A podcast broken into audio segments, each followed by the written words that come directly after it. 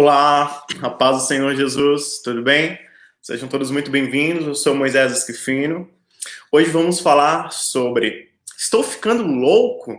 Que Deus tão grande é esse? Para a gente começar, a leitura de Isaías, capítulo 40, versículo 28, que diz assim para gente: Será que você não sabe? Nunca ouviu falar? O Senhor é o Deus eterno, o Criador de toda a terra. Ele não se cansa nem fica exausto. Sua sabedoria é insondável. Ele fortalece ao cansado e dá grande vigor ao que está sem forças. Até os jovens se cansam e ficam exaustos, e os moços, moços, né, tropeçam e caem. Mas aqueles que esperam no Senhor renovam as suas forças. Vão bem alto como águias, correm e não ficam exaustos, andam e não se cansam. Então, esse é o nosso Deus. É, eu pergunto para você, qual o tamanho de Deus? Deus, ele aumenta para nós a partir da nossa perspectiva sobre quem ele é. Antes de começarmos, eu quero convidar você para se inscrever aqui no canal, clique aqui, é, ative o sininho para você ser notificado de futuras publicações.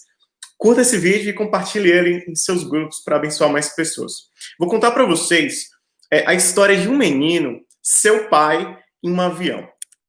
Se você já ouviu essa história, mas vamos lá. Um garoto perguntou ao pai: qual o tamanho de Deus?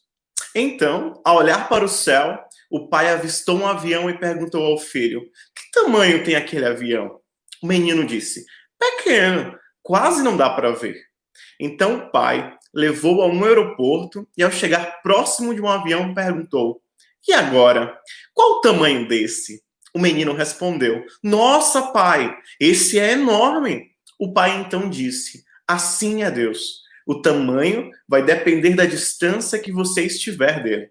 Quanto mais perto você está dele, maior ele será na sua vida. Então, à medida que nós nos aproximamos de Deus e conhecemos quem ele é, maior ele fica para nós, maior o tamanho dele e a nossa perspectiva sobre quem ele é. Também vou contar para vocês sobre uma vez é, que eu estava no monte orando. Lembro de uma vez que é, eu estava orando ao Senhor e aquele, é bom quando a gente vai para o monte orar, que a gente às vezes fica um momento de silêncio, assim, que você fica você e Deus mesmo.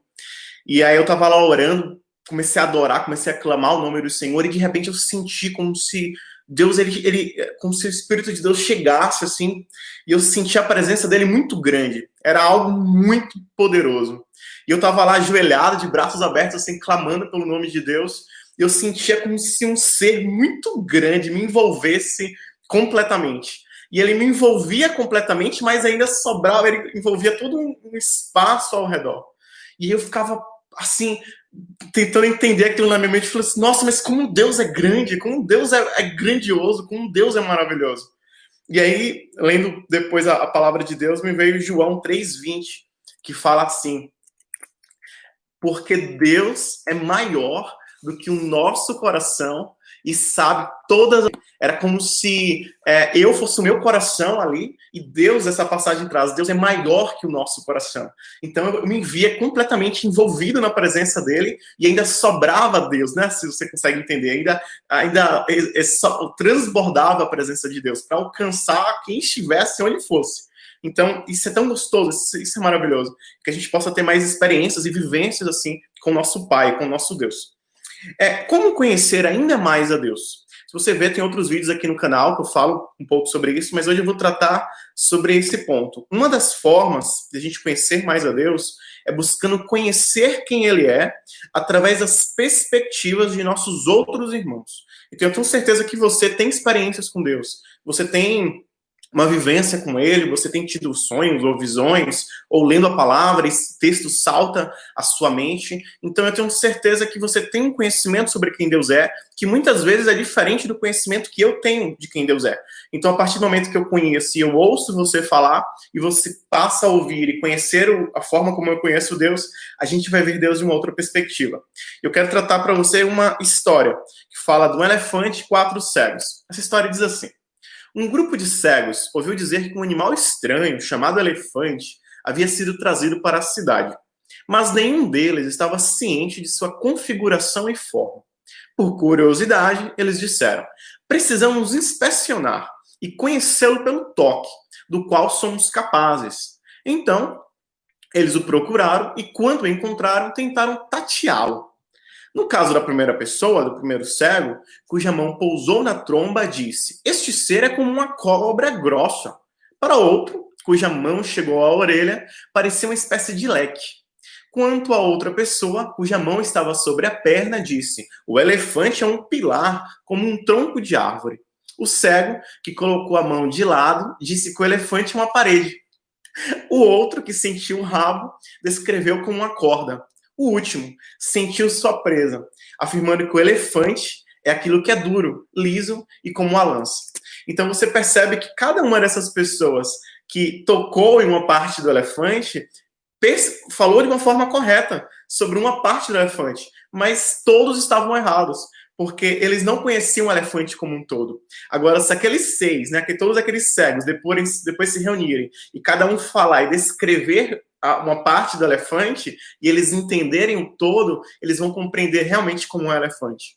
Mais ou menos isso seria como um Deus. Quando a gente conversar a sua parte que você vê de Deus, a minha parte que eu vejo de Deus, a outra parte que o outro vê de Deus, a gente conversar entre nós, a gente vai entender muito mais como ele é, quem ele é, o poder que ele tem e o que ele pode fazer em nós e através de nós. Então que a gente possa deixar de ser cego, como disse aquele cego, eu era cego, mas agora vejo. Então, que a gente possa ver a amplitude de Deus, o máximo que Ele puder revelar a nós. Amém? É, tem uma, uma, outra coisa que eu quero falar para vocês. É, uma vez no final do culto, no finalzinho do culto, peguei minha Bíblia, levantei assim, na hora que eu tô saindo ali da, no lugar que eu tava, veio como se tivesse a presença de Deus, assim, falasse assim comigo, Moisés, eu falo com todo mundo aqui. A igreja ainda estava lotada, né? Tava todo mundo lá. E aí Deus falou assim para mim, Moisés, eu falo com todo mundo aqui. Aí eu pareci e falei, o que, Senhor? Ele falou, Moisés, eu falo com todo mundo nesse lugar. Aí eu parei assim, falei, o senhor fala com todo mundo? Ele, é, eu falo com todo mundo aqui. E eu fiquei refletindo naquilo, então aí enquanto eu vim caminhando para casa, eu parei assim, fiquei pensando, falei, rapaz, hoje no culto tinha gente que era novo convertido, tinha gente que não conhece a Deus, tinha pessoas lá que, sei lá, a primeira vez que foi a uma igreja, e Deus falou para mim que fala com todo mundo. E aí depois me veio uma passagem, eu estudando a palavra, me veio uma passagem de Jó, 33, 14, que fala assim pra gente. Pois a verdade é que Deus fala, ora de um modo, ora de outro, mesmo que o homem não perceba. E aí isso ficou muito forte no meu coração.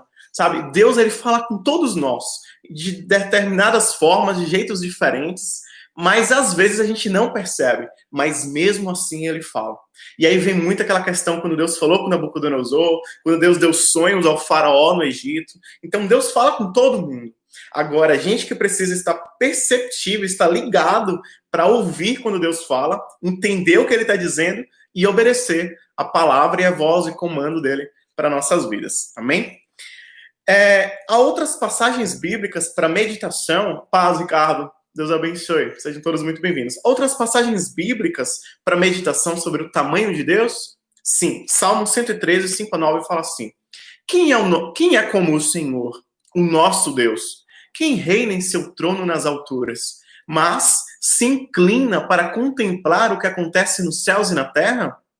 Ele levanta do pó o necessitado e ergue do lixo o pobre, para fazê-lo sentar-se com príncipes, com os príncipes do seu povo. Dá um lar a estéreo e dela faz uma feliz mãe de filhos. Aleluia. Apocalipse 4:11. Tu, Senhor, e nosso e Deus nosso, és digno de receber a glória, a honra e o poder, porque criaste todas as coisas e por tua vontade elas existem e foram criadas. Salmo 145, 3 fala assim: Grande é o Senhor e digno de ser louvado. Sua grandeza não tem limites uma geração contará a outra geração a grandiosidade dos teus feitos. Eles anunciarão os teus poderosos atos, proclamarão o glorioso esplendor da tua majestade e meditarei nas maravilhas que fazes. Anunciarão o poder dos teus feitos temíveis e eu falarei das tuas grandes obras comemorarão a tua imensa bondade e celebrarão a tua justiça. O Senhor é misericordioso e compassivo, paciente e transbordante de amor. Salmo 147, 3 a 5 fala assim: só Ele cura os de coração quebrantado e cuida das suas feridas. Ele determina o número de estrelas e as chamas, cada uma pelo nome. Grande é o nosso soberano e tremendo é o seu poder. É impossível medir o seu entendimento. Aleluia. Glória a Deus. Então você vê que os salmos, essas passagens que a gente citou aqui, mostram o quão poderoso, o quão maravilhoso, o quão grandioso é o nosso Deus. Olá, Fernando. Paz, Deus abençoe, seja muito bem-vindo. Quero agradecê-los, né, por terem assistido esse vídeo até aqui. É, você que é novo por aqui, se inscreva no canal, curta, compartilhe com familiares e amigos, compartilhe nos seus grupos. Que Deus abençoe grandiosamente a sua vida, o seu lar, a sua casa. Que se tiver alguém doente, alguém enfermo, seja curado em nome de Jesus Cristo. Que venha a paz de Deus sobre você, toda ansiedade, toda angústia, toda dor, todo mal parta em retirada e que o poder poder do nome que há no nome de Jesus, o poder que há no sangue de Jesus, possa cobrir sua vida, cobrir sua casa, cobrir tudo quanto você tem feito e te livrar de todo mal, em nome de Jesus Cristo. Para finalizarmos, Salmo 95, 3 a 8 fala assim para gente: Pois o Senhor é o grande Deus, o grande Rei acima de todos os deuses. Nas suas mãos estão as profundezas da terra, os cumes dos montes lhe pertencem. Dele também é o mar, pois ele os fez. E as suas mãos formaram a terra seca. Venham, adoremos prostrados e ajoelhemos diante do Senhor, o nosso Criador, pois Ele é o nosso Deus e nós somos o povo do seu pastoreio, o rebanho que Ele conduz. Hoje, se vocês ouvirem a sua voz, não endureçam o seu coração. Amém? Que Deus te abençoe grandiosamente, poderosamente. O tema do nosso próximo vídeo é Quem sou eu?